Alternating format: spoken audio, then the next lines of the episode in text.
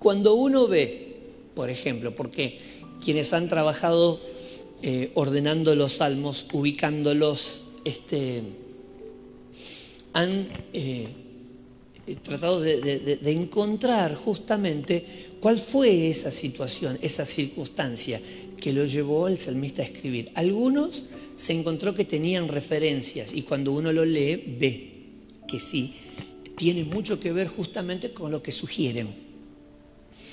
Entonces, es semejante a, lo que nos pasa a nosotros. Ustedes saben que nuestro estado de ánimo repercute mucho en, nuestro día, ¿no?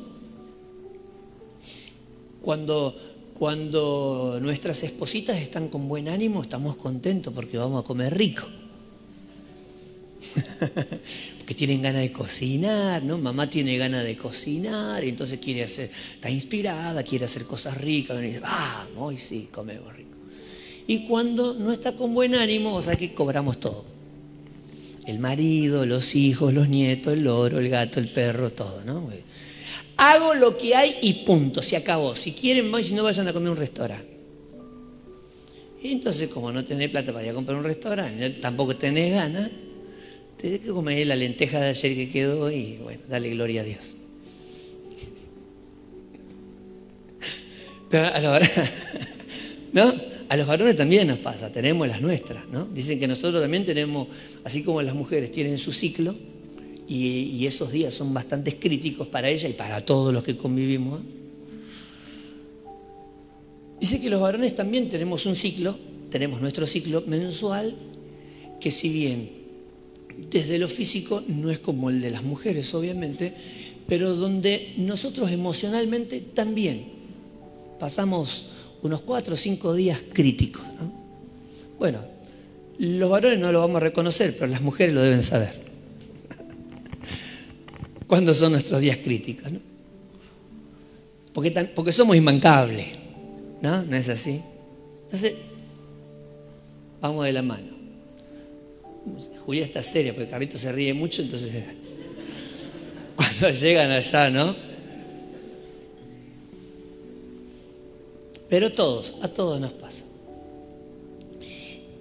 Ese estado de ánimo repercute en nuestras oraciones, ¿o no? Porque así como estamos, así como nos sentimos, ahí están de otro ánimo, están tirando con todo. Este, cuando uno logra sobreponerse al estado emocional, entonces su vida de oración cambia, sin lugar a dudas. Porque cuando uno logra que sus emociones no determinen su forma de orar, entonces uno ha avanzado, ha crecido. Y eso es importante. Pero en la mayoría de los casos, las emociones, el estado de ánimo, el estado físico, repercute mucho en cómo vamos a orar cuando estás contento, ¿no? Orás y, y, danzás y te sentís Cristín de Clario y ahí y cantás y bendecís y profetizás, hasta repetís todas las muletillas, ¿no? Todo, las hermanas se inspiran y empiezan. Yo, no, no, acepto un no como respuesta.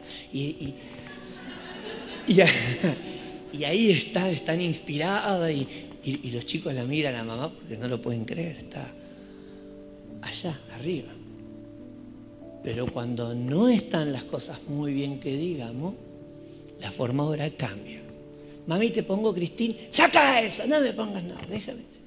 Y los varones igual. Y este, ¿cómo vas a orar hoy a la noche, por ejemplo?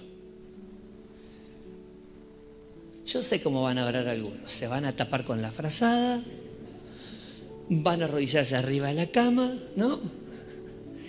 Y Señor, te pido que, ¿eh? porque vos sabés que, ¿eh? que, ¿eh?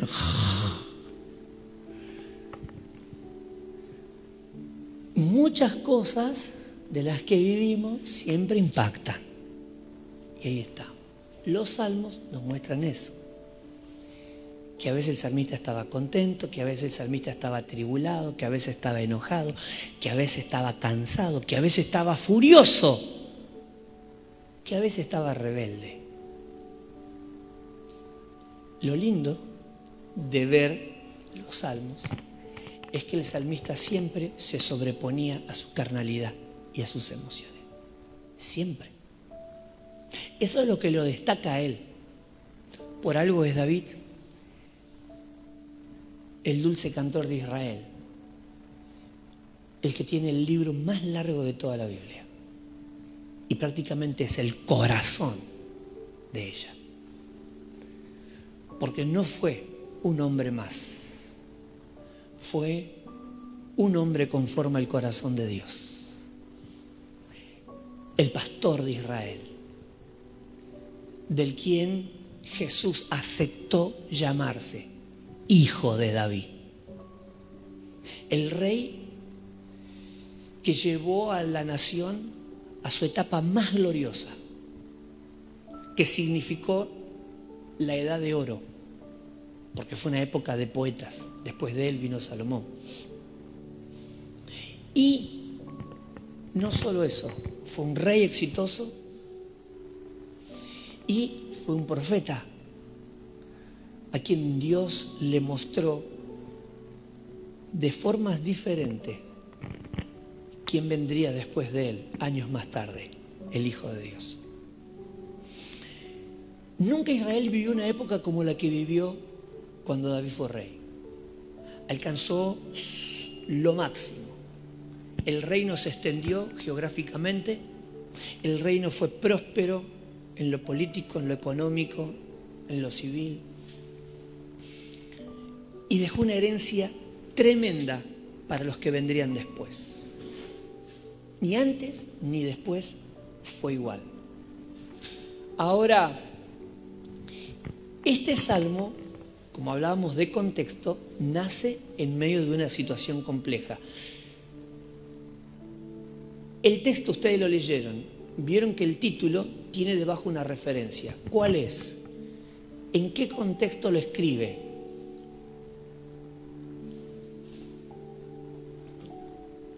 Cuando huía de su hijo Axalo. Cuando huía de su hijo Axalón. ¿Qué padre huye de un hijo?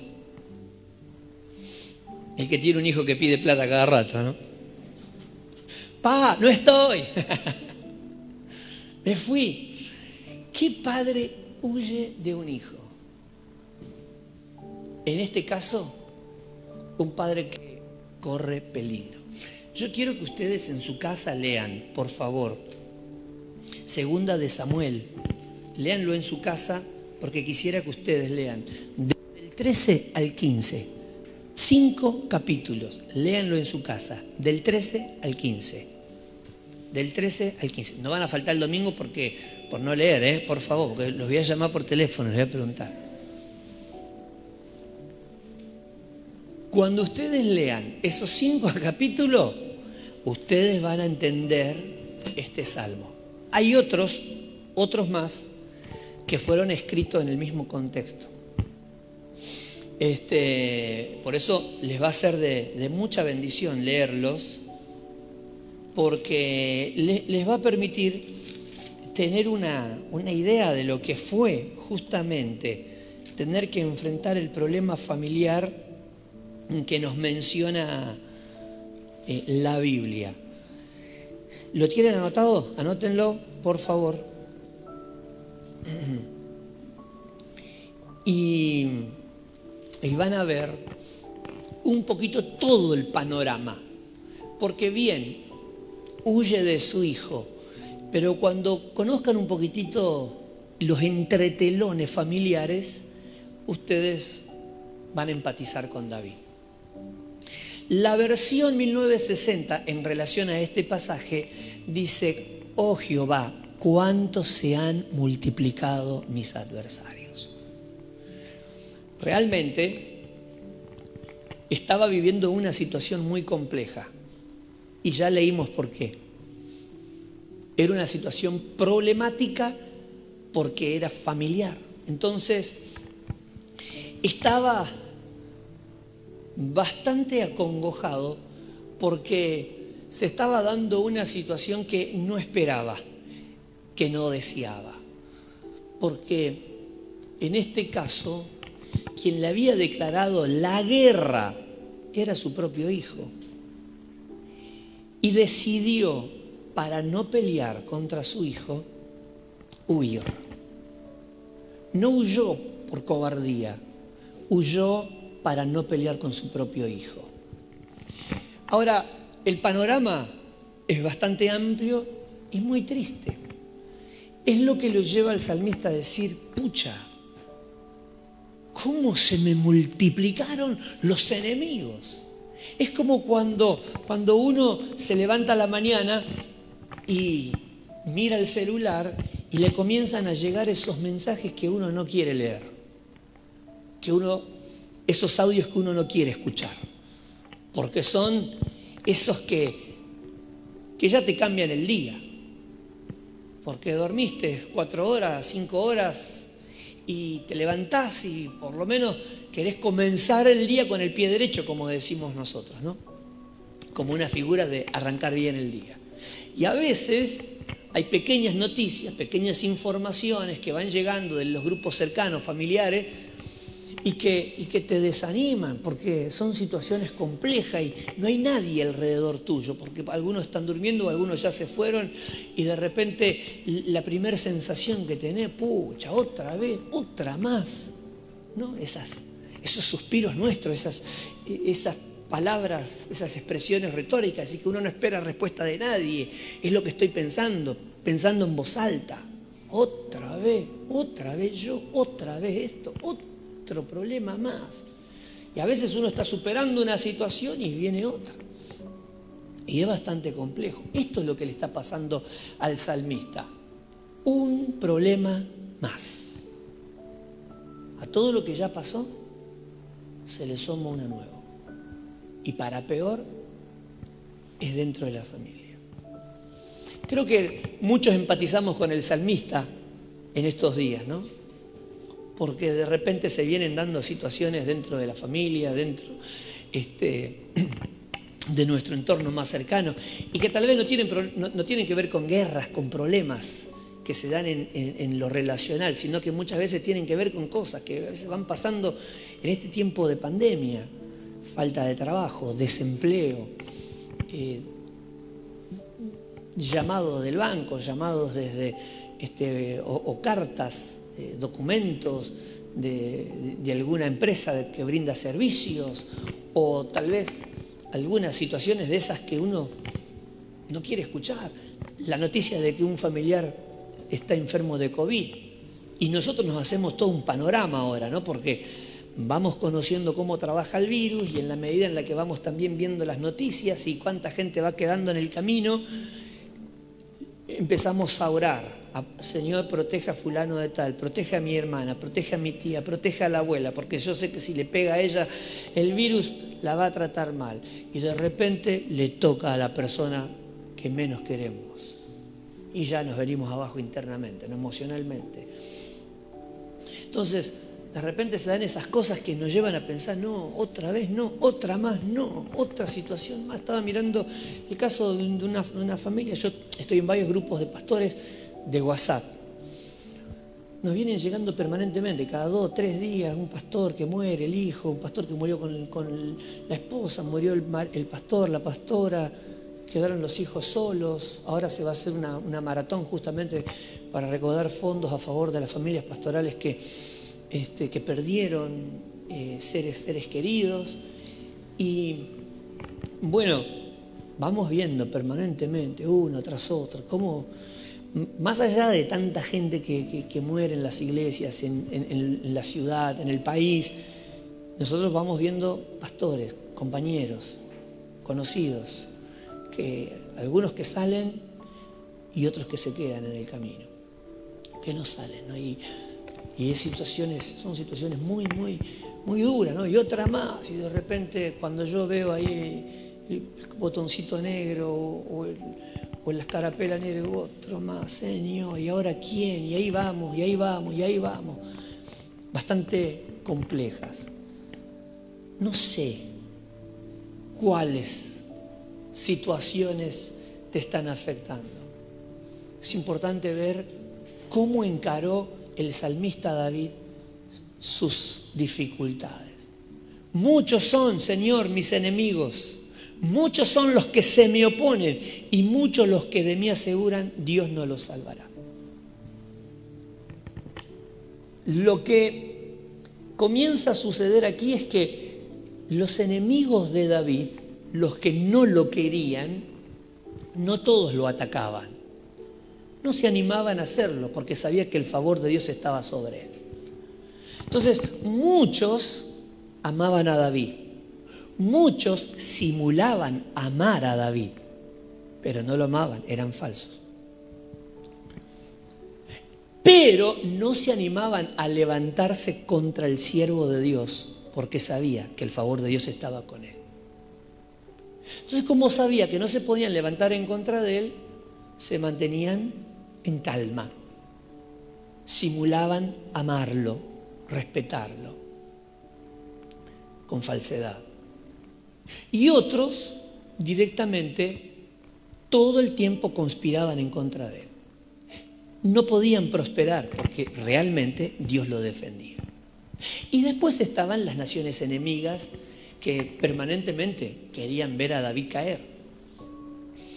Pero cada vez que planificaban atacarlo, Dios salvaba a David de sus enemigos. Siempre. No perdió ninguna batalla.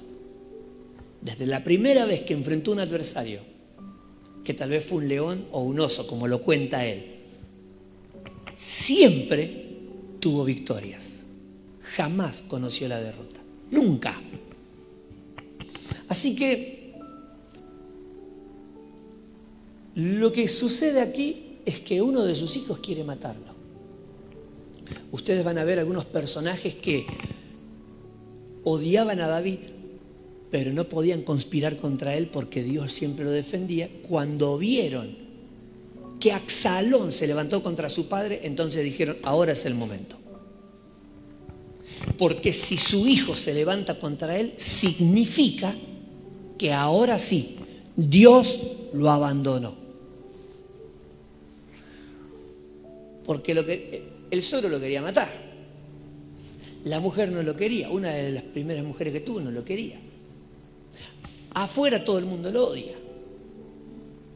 Pero el tipo siempre sale con la suya. Ahora el problema está en la casa. Entonces, ¿a qué conclusión llegaba? Ahora sí, se acabó David. Ahora ya ni Dios lo va a sacar de esta, ni Dios lo va a sacar de esta. Esas expresiones que a veces tal vez dijimos nosotros, o alguna vez escuchaste de alguien que dijo, ahora sí, ni Dios te salva, ¿eh? agárrate Catalina. Porque ahora sí estás jodida, ¿eh? ahora te quiero ver. Y eso le pasó a David, Señor, ¿cómo se me multiplican los enemigos ahora en mi propia casa? Y muchos son los que están pensando, de esta ni Dios lo saca, porque ahora sí Dios lo abandonó. Pero tú, Señor, eres escudo alrededor de mí, mi gloria y el que levanta mi cabeza. ¿Cuánto dan gloria a Dios?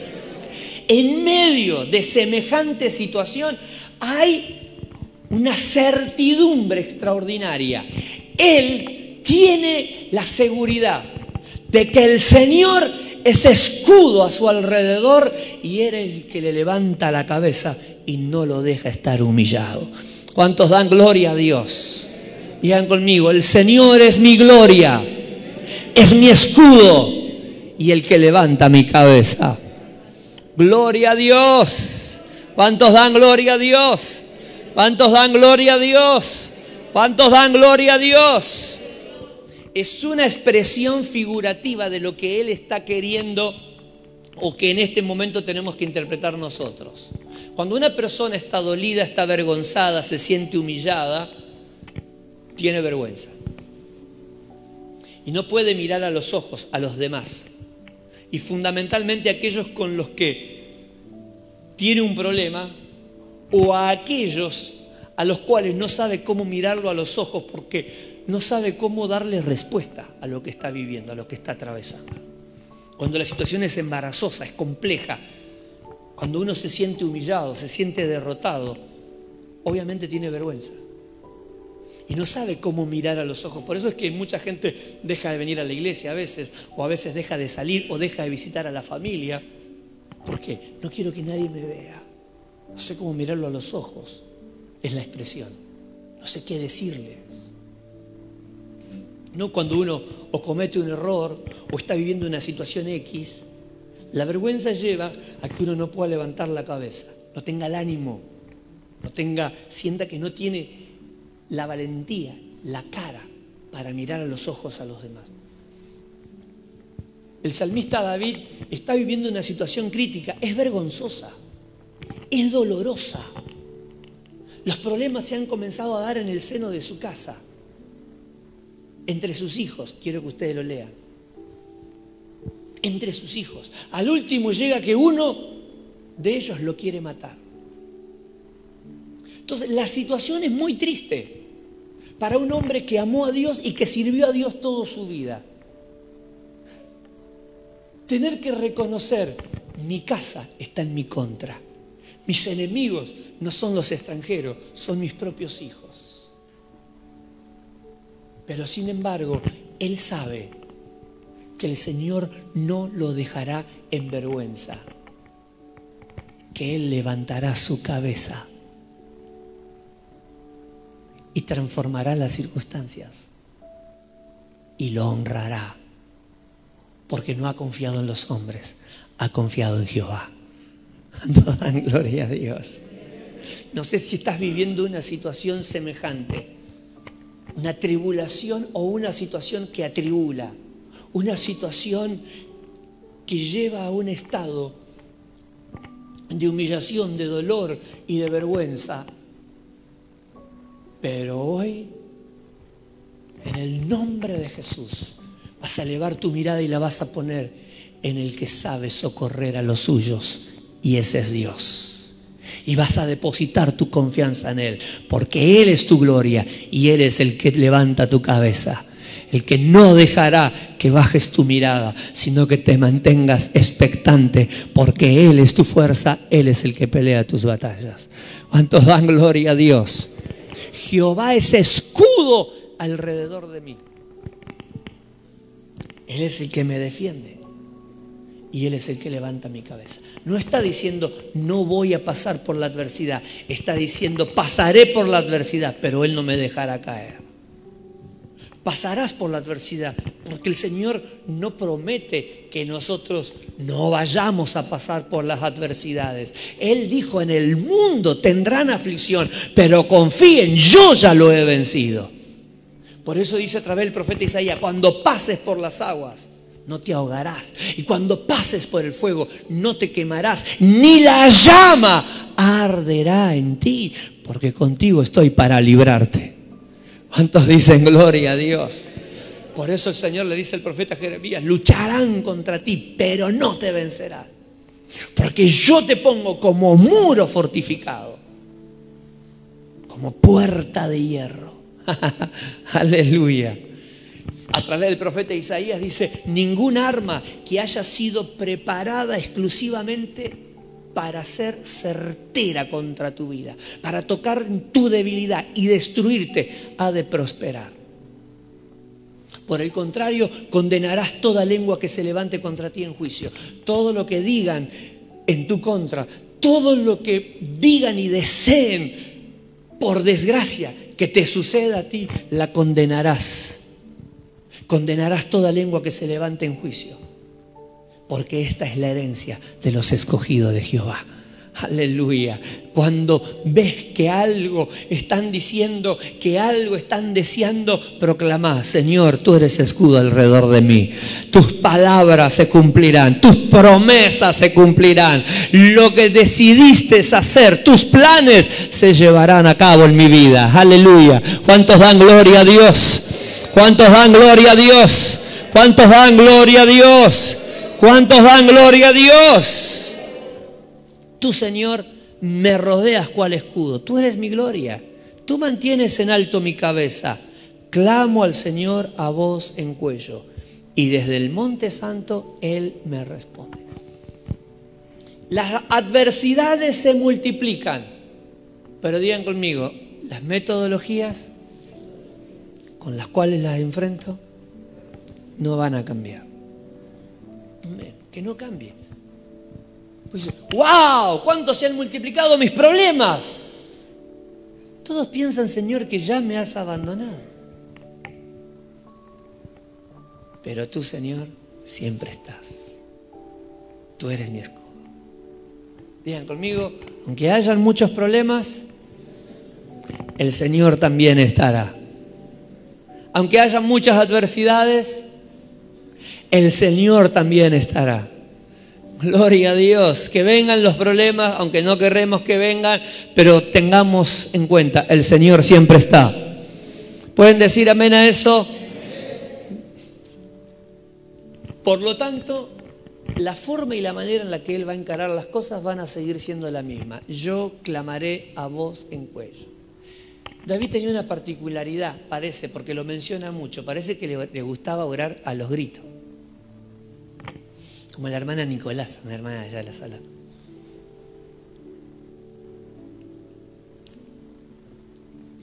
Ya les conté a ustedes en otra época que cuando yo tenía 6, 7 años venía una hermana de, de Claypole a orar con mi mamá, amiga de mi mamá era. Y venían a orar a la iglesia ahí, en el churrinche. Era una exagerada. Oraba a los gritos. No sé si vive, sino que en paz descanse, como dicen los. Y se ponían a orar y, mi, viejita siempre oraba bajito, tranquila, pero oraba, ¿no? Y esta, la Olinda, ¿te acuerdas? Empezaba los gritos. ¡Híjole! Oraba tan fuerte, oraba los gritos que mi papá tocaba el acordeón. Antes en la iglesia no había mucha tecnología. Había un acordeón que tocaba mi papá, una guitarra que tocaban algunos hermanos, una maraca, no lo que ustedes, otra cosa que ustedes piensen. Maraca eran unas cosas, unos huevos así que tenían arroz adentro o algo, unas pelotitas que hacían, usan los, cumbiancheros, ¿no? No sé cómo se llama ahora, pero antes se llamaba maraca.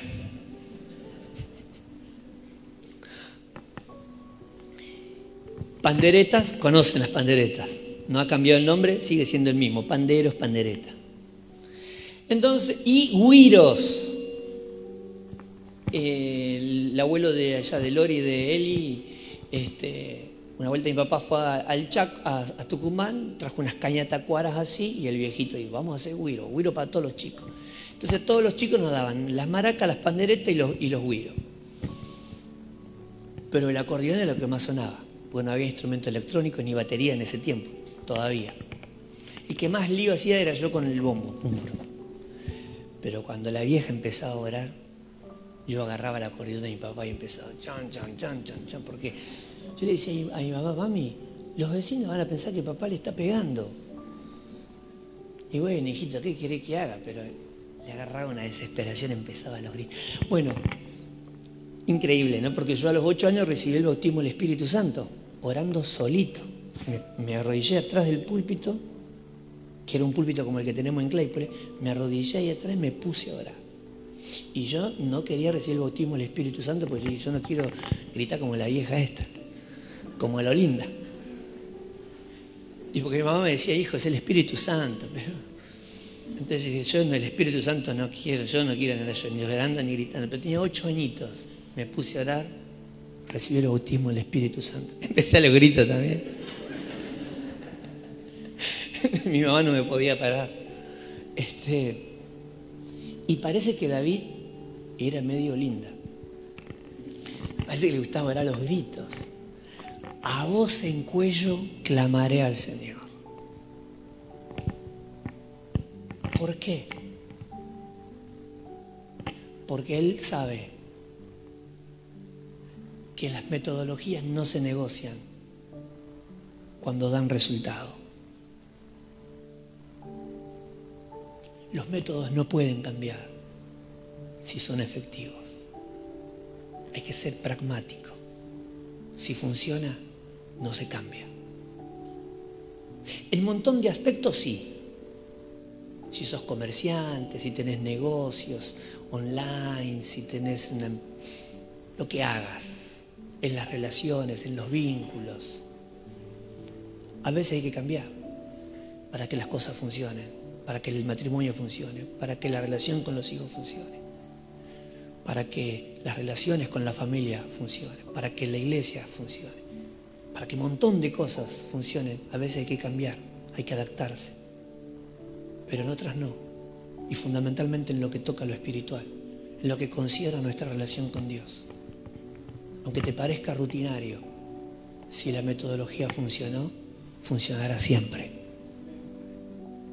Y David sabe que si hay algo que no falla, es Dios. Y la forma de conectarse con Él es la oración.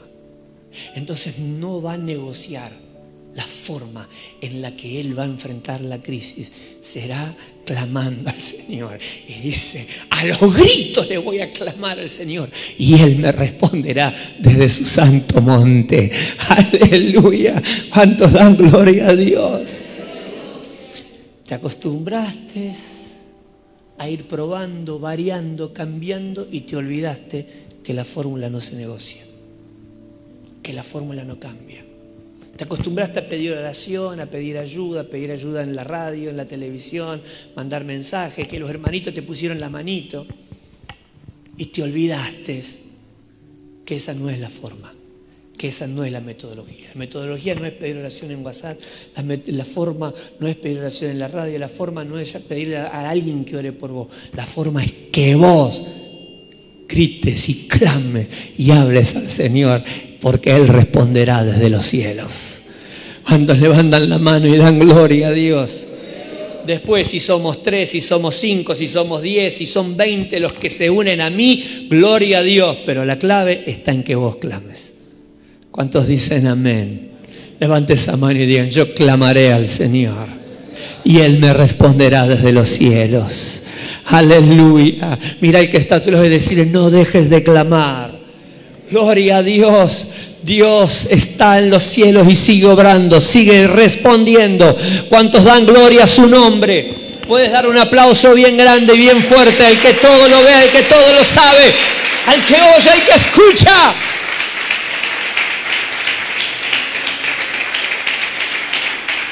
Gloria a Dios. Después, si Él quiere obrar, si Él quiere hacer, si Él no lo quiere hacer, eso le corresponde al Señor. Y no será un fracaso a mi oración si Dios ha decidido otra cosa que yo no pedí. Será su soberana voluntad llevada a cabo. Y si fue su voluntad, era lo que tenía que ser. Pero mientras tengamos que clamar, clamaremos. Yo me acuerdo cuando fui a ver a Betty allá en la clínica de la UON en, en 11 había sido operado en una arteria y había salido bien. Lo operaron de otra arteria y quedó en una situación crítica. Donde yo vi en el estado en el que se encontraba, no lo podía creer. Le dije, Betty, ¿me escuchás? Me movió los ojitos. Y oramos. Parecía que de esa no salía. tremendo que es el Señor, qué maravilloso que es Dios. Ya a los días le sacaron todo lo que tenía salió. La primera vez que la operaron, cuando se recuperó comenzó a hablar. De esta perdió la voz. Pero ya no la podés parar, ¿no, Roberto? ¿Para qué habla, no? Dios es maravilloso. ¿Cuántos dan gloria a Dios? ¿Cuántos dan gloria a Dios? ¿Cuántos dan gloria a Dios? Hay cosas que yo hubiese querido que sean de otra forma, de otra manera. Pero Dios es soberano y hace lo que tiene que hacer. Pero la metodología no va a cambiar. Seguirá siendo la misma. Digan conmigo, seguiremos clamando. Aleluya. David no lo puede creer. Dice, pucha, loco. Primero fue el, el, grandote infeliz ese de Goliat después el desgraciado mi suegro, después mis cuñados, y después los vecinos, y después la loca de allá, y, la, y ahora mi hijo. ¿Cuánto se han multiplicado mis problemas, Señor? Y algunos piensan que te olvidaste de mí, pero yo sé, Señor, que vos siempre estás. Eres escudo alrededor de mí y no me dejarás en vergüenza. una vez más me socorrerás. Eres mi gloria, Señor. Aleluya. No importa lo que piensen los demás, ni siquiera lo que vos pienses. Porque tal vez, como decía mi papá, estás más solo que el cacuy. El cacuy, de acuerdo a la leyenda argentina, es un pájaro, ¿no? No sé si la conocen. Un pájaro que es parte de una leyenda. Dice que eran dos hermanitos muy traviesos, siempre se hacían maldad el uno al otro, y un día este, eh, la hermana le dijo el hermano le dijo a la hermanita, subite al árbol, allá a la punta, que no llegas a la punta. Y ella dijo, ah, que sí, ah, que no, ah, que sí. Bueno, se subió la flaca arriba y el hermano comenzó con el machete a cortarle toda la rama y la dejó arriba. Supuestamente se convirtió en pájaro. Se llama cacuy. Es un pájaro feo. El, para los paraguayos es eh, el urutado. Urutado. Dice, no, el, el, el, paraguayo tiene que poner la acentito atrás. la última letra. Bueno. Es, un, pájaro solitario. Entonces siempre papá tenía la, costumbre de decir está más solo que el cacuy, ¿no? A veces estamos así. Y a veces no es lo que piensan los demás, a veces es lo que yo pienso, lo que yo le di lugar en mi mente. A veces yo soy el que piensa, me abandonó el Señor. No dejes que tu corazón se contamine con la voz del diablo. Aunque parezca que estás solo, nunca lo estuviste. Yo soy Jehová el que está presente, como les decía recién. Yo soy Jehová, digan conmigo, Él es Jehová, el que siempre está. Siempre, siempre, se lo puedo asegurar, Él está siempre. Muchos dicen, ahora sí está solo, ahora sí no hay quien lo salve, pero yo sé, Señor, que vos siempre estás. Y eres escudo alrededor de mí, mi gloria y el que me sacará de esta vergüenza. Amén, gloria a Dios. Digan conmigo, la vergüenza pasará porque Dios va a actuar, Dios se va a glorificar. Aleluya, gloria a Dios. Entonces, ¿cómo nos manejamos ahora? ¿Qué vamos a hacer? No vamos a cambiar la metodología. Yo voy a seguir haciendo lo mismo. ¿Y qué haces, David? Yo voy a orar. Y yo voy a gritar. Y yo voy a clamar. ¿Y qué va a pasar? Dios me va a responder desde su santo qué seguridad. En otras palabras, lo que está diciendo, yo no voy a perder el sueño. Esta desgracia, esta adversidad, esta situación no me va a quitar el sueño. Por eso dice, en paz me acostaré y asimismo dormiré, porque solo tú me harás vivir confiado. Bien conmigo, en paz me acostaré y asimismo dormiré. Mirá que está tú lo decís, sí, ya lo sé. Porque algunos llegan hasta con la almohada en la, los domingos a la mañana más que nada, ¿no? Pero bien sabemos que cuando hay crisis nos quitan el sueño, ¿no? A veces no podemos dormir. Parece que el salmista tenía muchas luchas, muchas veces, de esas que te desvelan, como esta. Pero de algo sabe. Ninguna situación, por más compleja que sea, me quitará el sueño. Porque yo no descanso en mi fuerza, yo descanso en el Señor. Digan conmigo, ninguna dificultad ha de quitarme el sueño, porque yo descanso en el Señor no tiene tanto que ver con el que no pueda dormir, tiene que ver con el estado del alma. Lo que el salmista David está diciendo, nada me quitará la paz, yo descansaré en el Señor. Esa expresión en paz me acostaré, a sí mismo dormiré. Tiene su interpretación. Es decir, nada me quitará el sueño, por más complejo que sea.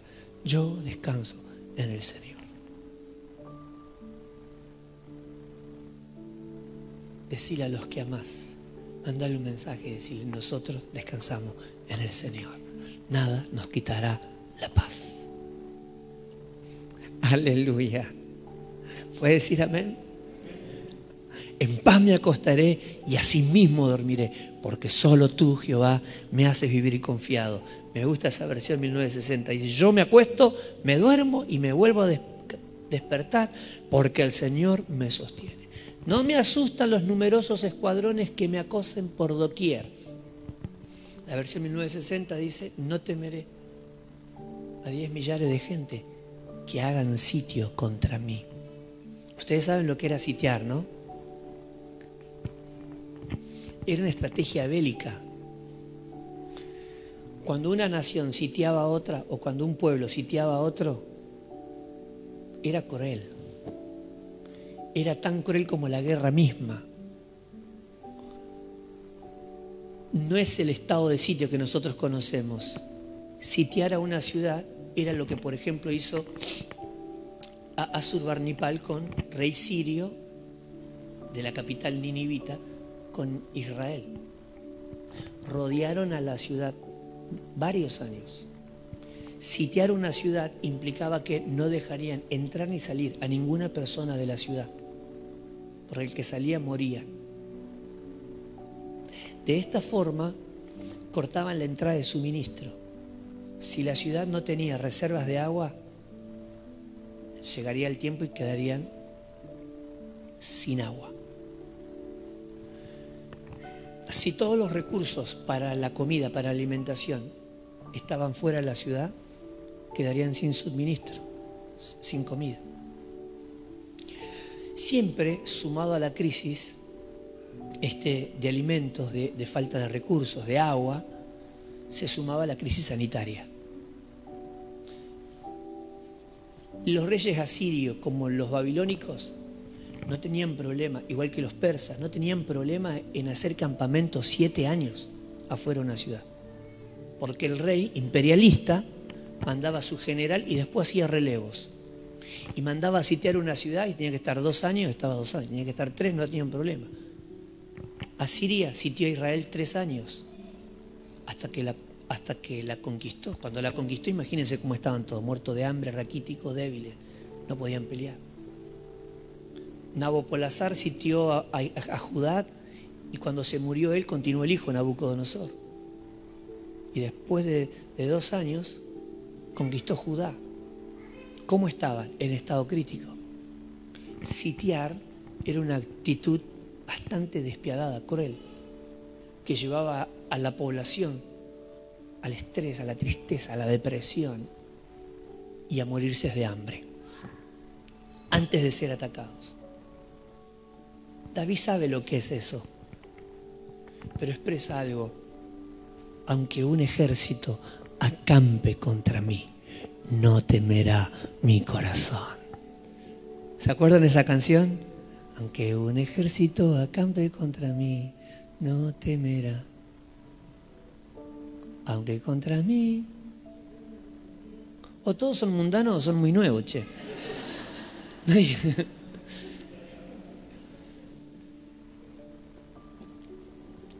Se levante en guerra, yo estaré confiado en mi Señor, ¿no? Aunque contra mí. Carlito canta, aunque contra mí. este aunque un ejército acampe contra mí, aunque diez millares de gente hagan sitio contra mí, no temerá mi corazón. Aleluya, digan conmigo, Dios me defiende. El Señor me sostiene. Gloria a Dios. ¿Cuántos dan gloria a Dios? Levántate, Señor, y sálvame. El Señor se levanta y Él me salva. ¿Qué situaciones nos están rodeando? ¿Qué situaciones te están rodeando? Digan conmigo, el Señor se levanta y trae salvación. Gloria a Dios. Levante esa mano ahí arriba y diga, el Señor es el que me salva. Él se levanta y me defiende. Gloria a Dios. Gloria a su nombre. Él pelea por nosotros. No sé qué situación están queriendo sitiarte, detenerte, estancarte, atemorizarte, robarte las bendiciones, impedir que accedas a lo que Dios preparó para vos. No sé quiénes y qué formas o qué situaciones son las que el enemigo está utilizando y a través de quienes inclusive, para cerrarte todos los suministros, la, que entre y que salga la bendición a tu vida, a tu casa. ¿Qué es lo que el enemigo ha hecho para debilitarte, desanimarte? Lo que sí sabemos es que no podemos perder la fe. No, podemos perder nuestra esperanza, porque el Señor siempre se levanta y siempre defiende a los suyos. Aleluya. No temeré porque el Señor se levanta y Él nos defiende. Le damos toda la gloria al Señor Jesús. Dice el salmista, algunos habrán dicho, mirá al pastor, ¿eh? Porque ¿qué dice, Señor? Rómpere la quijada a mis enemigos, rómpere los dientes a los malvados. Qué linda, esto está lindo para orar, ¿eh? ¿No? Es decir, ¿nosotros qué diríamos? Rompele la jeta, Señor. Porque se puede, se puede, si, si la Biblia lo dice, Señor. Rómpeles la jeta. ¿Tiene algunas peticiones de esas?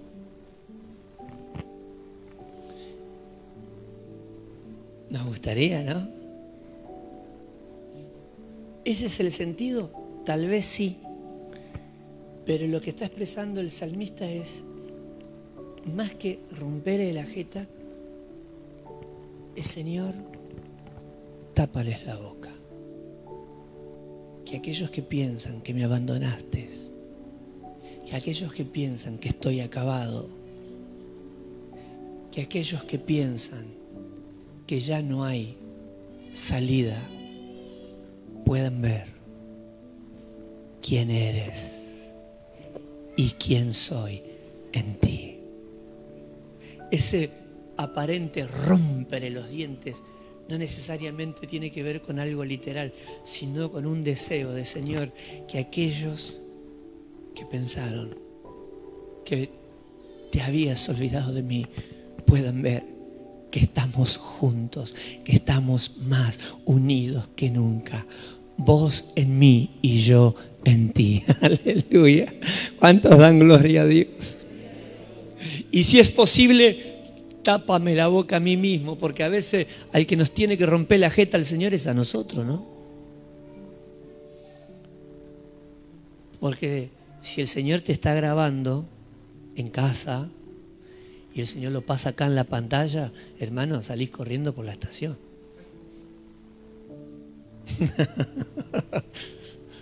Paola a las 8 de la mañana se enojó con David, dijo.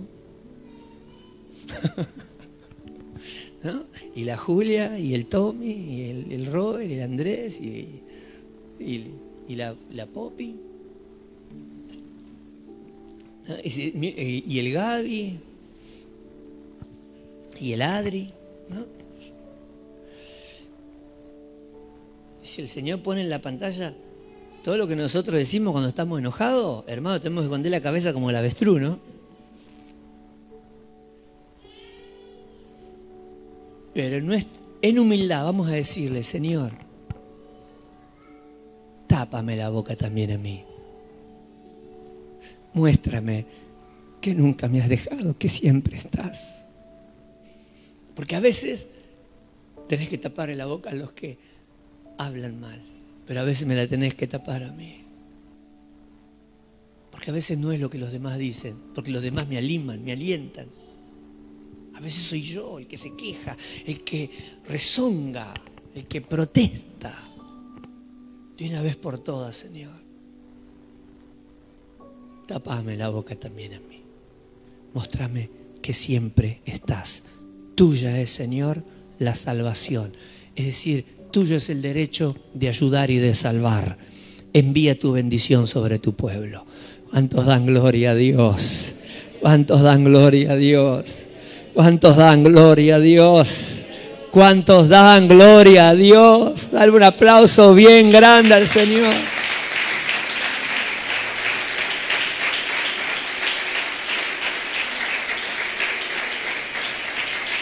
Aleluya. Gloria a su nombre. Gloria a su nombre. Digan conmigo, el Señor una vez más nos demostrará que Él siempre está. A Él sea la gloria. Amén.